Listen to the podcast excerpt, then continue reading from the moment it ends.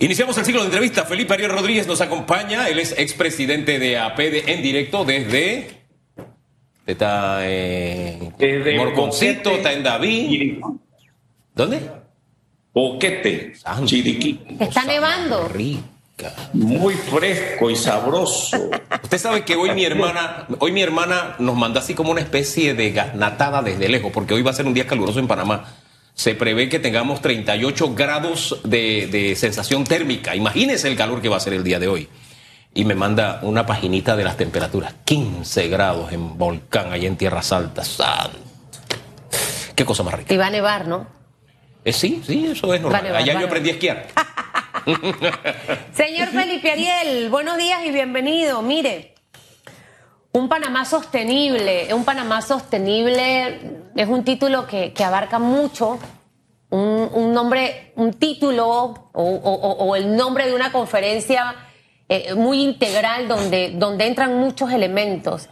Y ese Panamá sostenible en este momento lo estamos teniendo eh, en materia, por ejemplo, económica. ¿Hacia dónde están llevando ustedes esa gran propuesta que efectivamente, como todos los años, eh, APEDE a través de CADE desarrolla todas estas iniciativas y creo que es importante, ¿no? Estamos ya prácticamente terminando el cuarto mes de este año 2022 y tenemos que seguir en esa, en esa campaña de impulsar la economía de nuestro país. CADE 2022, la número 56, luego que se lleva a cabo la primera CADE en 1966, en el periodo de nuestro expresidente, que en paz descanse, Guillermo Billy Ford, con el objetivo de orientar políticas públicas en el país, de que un sector de privado sea propositivo y en efecto creo que hemos eh, cumplido con ese propósito y aunque no se han logrado los cambios eh, que se requieren en el país para que sea sostenible, eh, seguimos insistiendo. Alguien tiene que decir las verdades, alguien tiene que analizar las problemáticas de más trascendencia, profundidad y hacer propuestas. Y de eso se trata la CADE 2022, que se inicia el próximo lunes 25 también se extenderá hasta el 26 y 27 y será transmitida íntegramente por Eco TV, este canal, y también por las redes sociales de APEDE. Ese Panamá sostenible proponemos que se busque revisando nuestro modelo económico, institucional y social principalmente. En la CADE de 2019, el sector privado luego de que APD ya había hecho una propuesta en el 2014 sobre una visión de futuro del país llamada Visión País 2025, lanza en el 2019 la Visión País 2050 ahora como una coalición de organizaciones del sector privado que también sumamos a sociedad civil, academia e incluso a instituciones públicas. Y esta propuesta dice cómo debemos hacer para un Panamá sostenible. Realmente esta CADE es una continuación, una reiteración de tareas pendientes que luego de la pandemia salen a relucir como más importantes todavía. Eh, inauguraremos con una exposición del señor Eric eh, Parrado, economista, director del Departamento de Investigación del Banco Interamericano de Desarrollo, sobre el tema de cómo aprovechar las oportunidades en crisis, también sobre la renovación del país y cómo podemos reposicionarnos desde el punto de vista económico, social. Eh, esa, esa conferencia marco nos va a ubicar eh, con una visión que es mucho más amplia, internacional, de clase mundial. Pero también vamos a enfocar cuatro gran, grandes bloques. El bloque de la empleabilidad, que es ahora mismo el gran reto. Luego de la pandemia, eh, la informalidad en el país ha crecido de una manera muy preocupante. Cada vez hay menos empleos formales. Bueno, vamos a abordar eso con expertos como René Quevedo, que nos va a hablar sobre cuáles son las posibilidades de retomar esa senda del empleo formal. También educación y empleabilidad a cargo de Rosana Castrellón. Y trataremos eh, un tema eh, de la referencia internacional, que es cómo lo están viendo los mercados laborales en el resto del mundo, con expertos internacionales. También un bloque que va abordar un gravísimo problema que es el sistema de pensiones que tenemos, el programa IBM, la problemática tecnopolítica, técnica y política, porque lo técnico quizás se sabe, los números hablan, pero en la política no se sabe cómo se van a manejar las cosas, porque hay muchas cosas que inciden en ese tipo de decisiones. Jorge Nicoló nos va a hablar sobre esta eh, situación.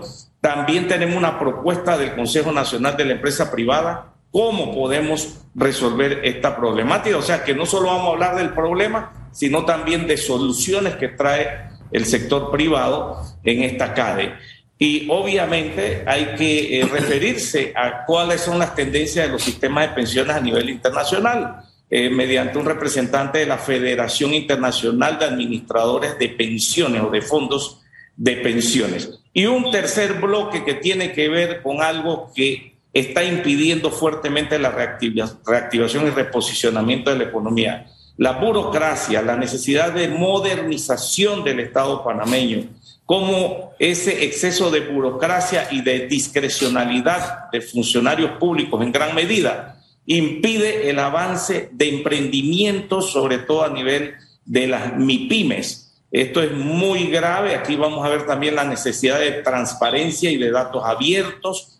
Eh, Olga de Ovaldía de, la, de Transparencia Internacional va a hablarnos sobre este tema. Vamos a tener expertos internacionales que nos van a decir cómo han ido resolviendo en otros países este tema de la gestión pública, eh, representantes de la Organización eh, de la OEA, de Estados Americanos, y también la AIG va a dar avances sobre la digitalización del Estado. Y vamos a concluir con la institucionalidad del país. Eh, las reformas constitucionales propuestas por el sector privado a cargo de eh, Moravia Guerrero, que están contenidas en la propuesta de la Visión País 2050.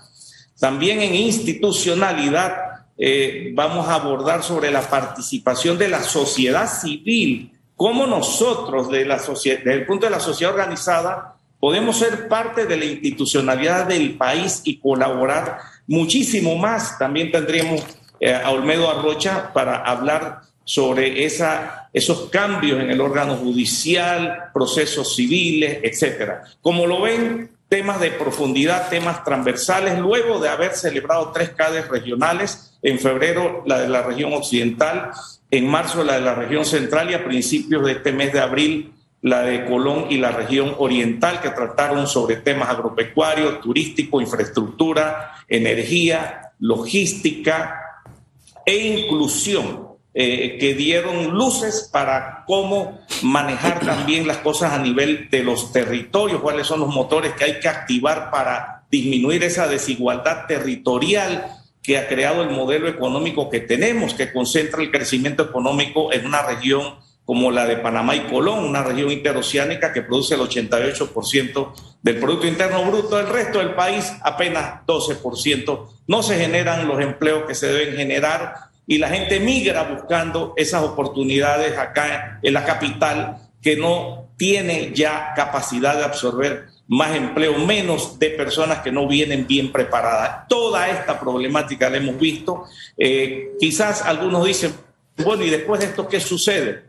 Hemos aprendido que no debemos solamente ser propositivos, sino ser también parte de los que siguen y ejecutan. A raíz de las CADES, se han creado el Centro Nacional de Competitividad, los centros regionales de competitividad, eh, estructuras que se están fortaleciendo para ser parte del seguimiento y el diálogo del Bicentenario que ha llegado a acuerdos eh, suficientes, consensuados, eh, no vegetados en su gran mayoría. El reto es cómo los vamos a ejecutar y en ese sentido también lanzaremos orientaciones en esta CADE 2022. Hombre, don Felipe, usted abordó prácticamente la totalidad del tema que tiene que ver con CADE. Solo nos queda eh, reiterarle a los televidentes que pueden verlo a través de la pantalla ECO. Ese encuentro, ese ejercicio de ideas. Sí, lo dijo.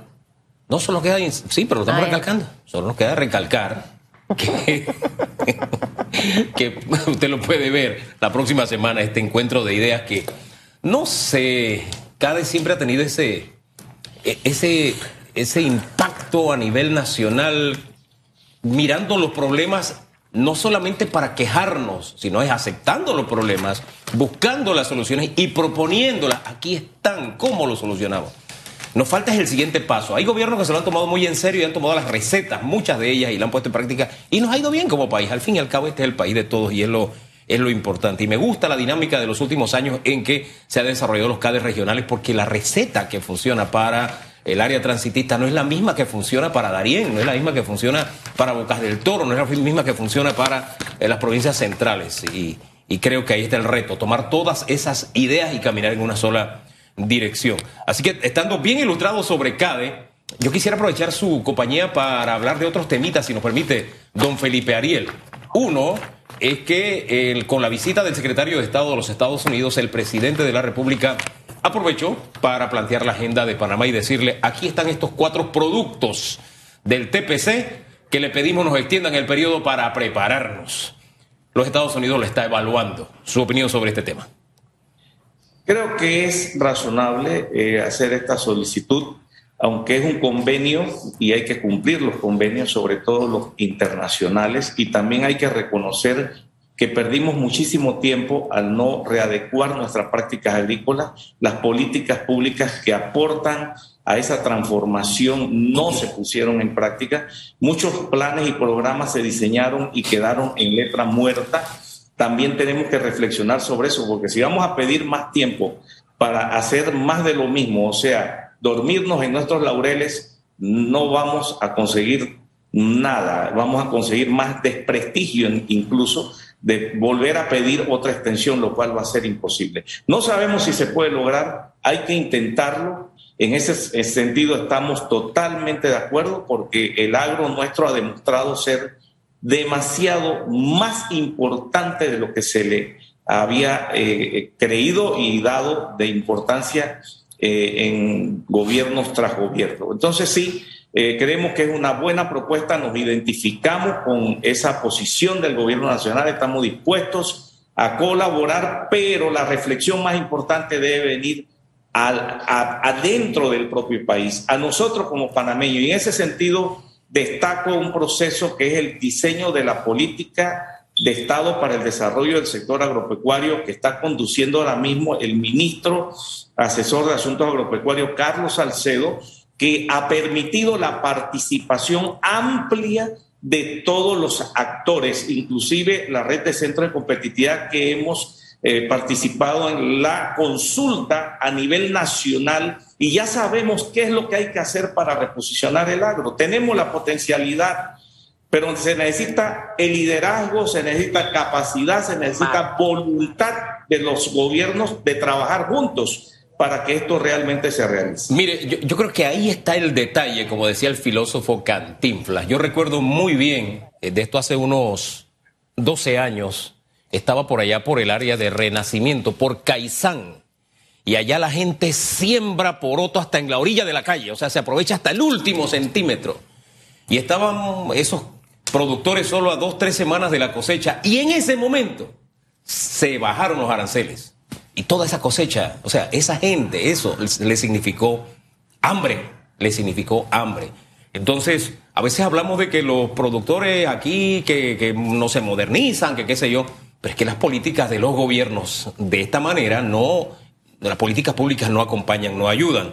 A mí lo que me preocupa y se lo pongo sobre la mesa para que usted eh, eh, lo ponga en perspectiva, es que se trata de cuatro rubros, arroz, leche y su derivado, carne de pollo y porcina. Son cuatro sectores, principalmente estos dos últimos, el, el sector avícola y el sector porcinocultor, que ellos, aunque las políticas públicas no lo hayan favorecido, ellos han hecho el esfuerzo por modernizarse y representan los principales contratistas de servicios y principalmente de mano de obra en el sector primario y en el sector agroindustrial.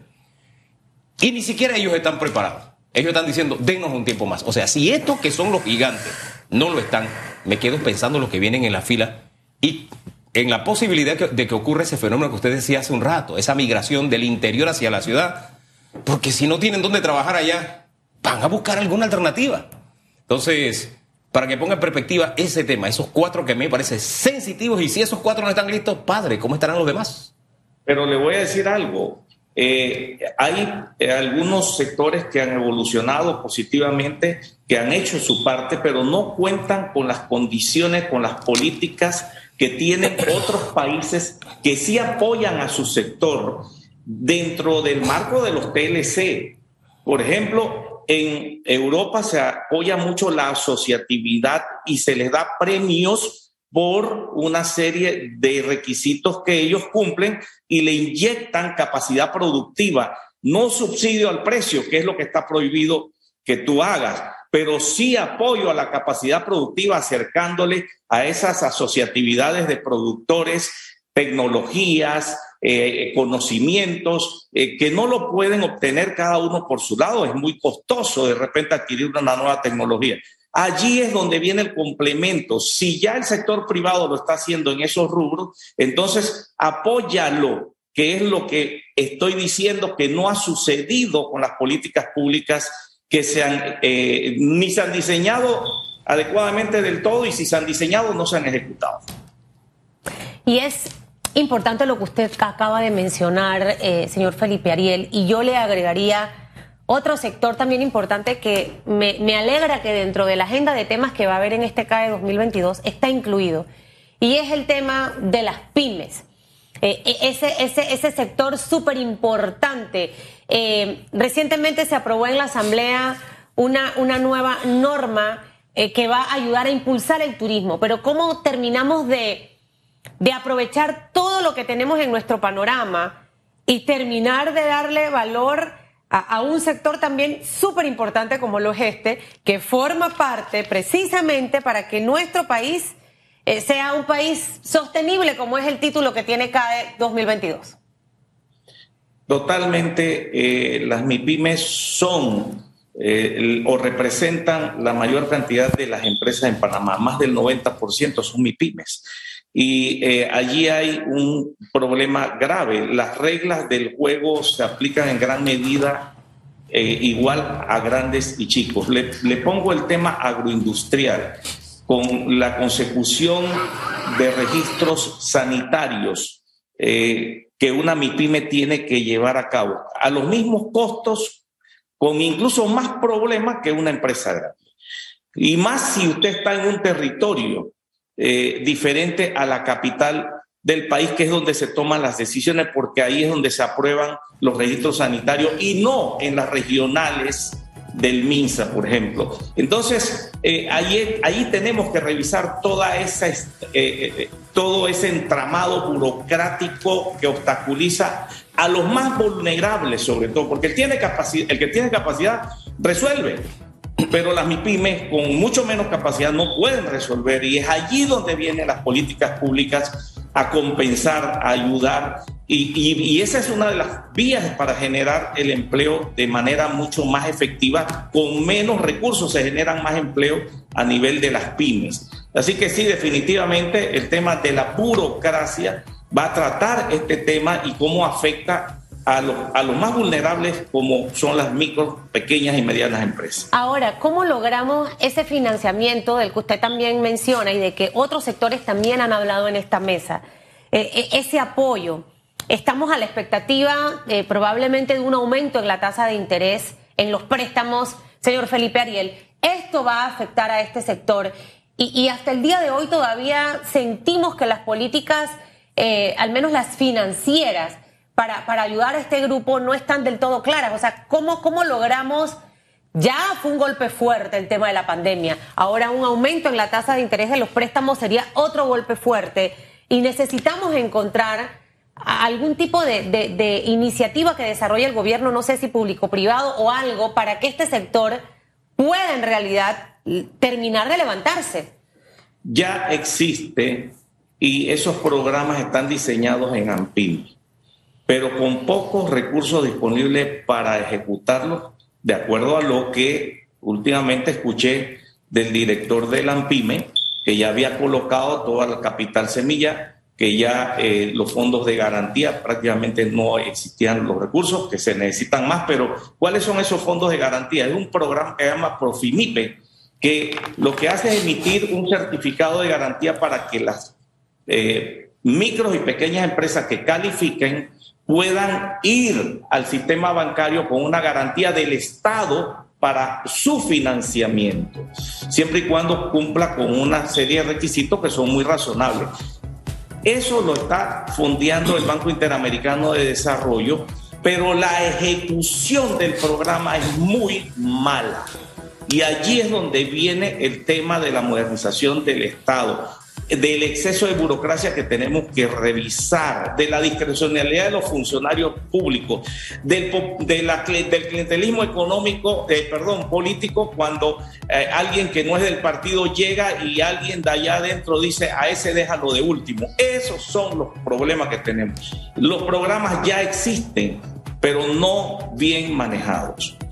Hombre, y el tema de crecer, de evolucionar, esa es una tarea pendiente que tienen PYME. Aquí los eh, miembros de la Unión Nacional de Pequeñas y Medianas Empresas lo han dicho, debe evolucionar a otro nivel, pasar a ser banco, de alguna forma acortar la distancia con aquellos que están necesitando, necesitando financiamiento. Nosotros nos despedimos. de dar el clavo en ese tema y esto es bien importante. En Honduras hay una institución del Estado especializada en el trámite de financiamiento para las micro y pequeñas empresas, que incluso acaba de recibir recursos del Banco Interamericano de Desarrollo y que mucho más efectivamente que nosotros están aplicando ese tipo de garantías para apoyar a las MIPIMES en su financiamiento. Hombre, es que... y ese es, un ese es un temazo, un temazo que si ahí le metemos fuerte, nosotros podemos ayudar muchísimo a lo que plantea eh, Elizabeth eh, Susan eh, sobre el, problema de acceso a financiamiento de las MIPIMES. Oh, hombre, es que en vez de que yo prepare la gente, lo certifique, todo ese proceso, entonces después te vas a un banco. No importa que sea un banco oficial, es la extensión del trámite. Imagínense la propia institución generando sus recursos si maneja adecuadamente el dinero que ya tenemos en vez de todos estos trámites adicionales que se han presentado. Pero para eso se requiere que decidamos que crezca, que se ponga ya los pantalones largos. Y usted ha dado en el clavo, se quedó corto Ampime. O sea, al final, y no es un tema de cuestionar si Ampime está haciendo o no su, su trabajo. Las circunstancias en el mundo cambiaron. Ampime debió actualizarse luego de la pandemia, entendiendo el escenario que nos íbamos a encontrar. Ahí hay un gran reto y ojalá que se ha escuchado lo que usted nos acaba de decir y definitivamente vamos a estar conectados todos con CADE, señor Felipe Ariel. Y aquí por ECO, para que usted también, aquel micro, pequeño y mediano empresa, se involucre en estos temas porque también tiene que ir educándose eh, sobre cómo va la perspectiva mundial frente al tema de los negocios. Eso es fundamental. Hombre. Que le vaya bien. Siga usted disfrutando de boquete, hombre. Qué rico boquete. ya lo veré a los chiricanos regresando a su tierra, muchos después de haber cumplido con una buena labor allá.